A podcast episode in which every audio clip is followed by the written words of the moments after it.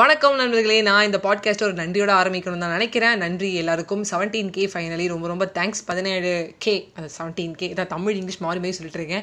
So அதில் இத்தனை views போனது வந்து எனக்கு ரொம்ப சந்தோஷம். இத்தனை பிளேஸ் கிடச்சிருக்கு. அதுக்கு காரணம் மாதா பிதா குரு நண்பன் தெய்வம். நீங்கள் தான்.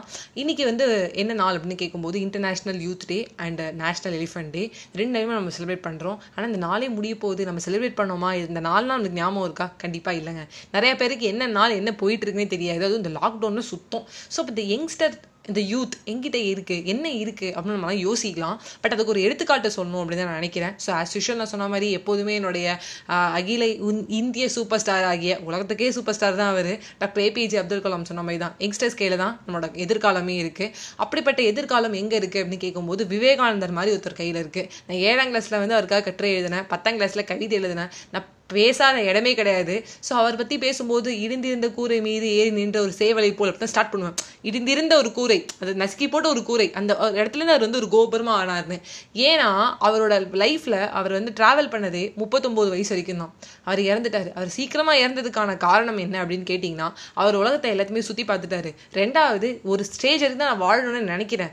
எனக்கு அப்புறம் இருக்குது யங்ஸ்டர்ஸால் மட்டும் தான் கொண்டு வர முடியும்னு சொன்னவரும் அவர் தான் அவரோட லைஃப்பில் அவர் ஸ்ரீலங்கா அந்த ஒரு படகுல போயிட்டு இருக்காரு. போயிட்டே இருக்கும்போது அந்த பறகுலேருந்து நீ இறங்கிடுன்னு சொல்கிறாங்க பேசஞ்சர்ஸ்லாம் சேர்ந்துட்டு.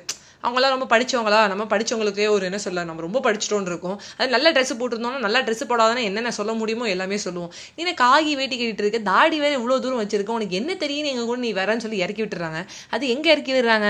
நடு தண்ணியில். அது கடல் போயிட்டு இருக்கு கடலில் இறக்கி விடுறாங்க. அப்போது நம்மளா இருந்தால் மனம் உடஞ்சு போயிடுவோம். ஆனால் அவர் நீந்திக்கிட்டே அந்த செமினாரை போய் அட்டன் பண்ணி இந்த கான்ஃபரன்ஸில் பேசி எல்லாரும் அப்படியே பிரமிச்சு பார்க்குறாங்க.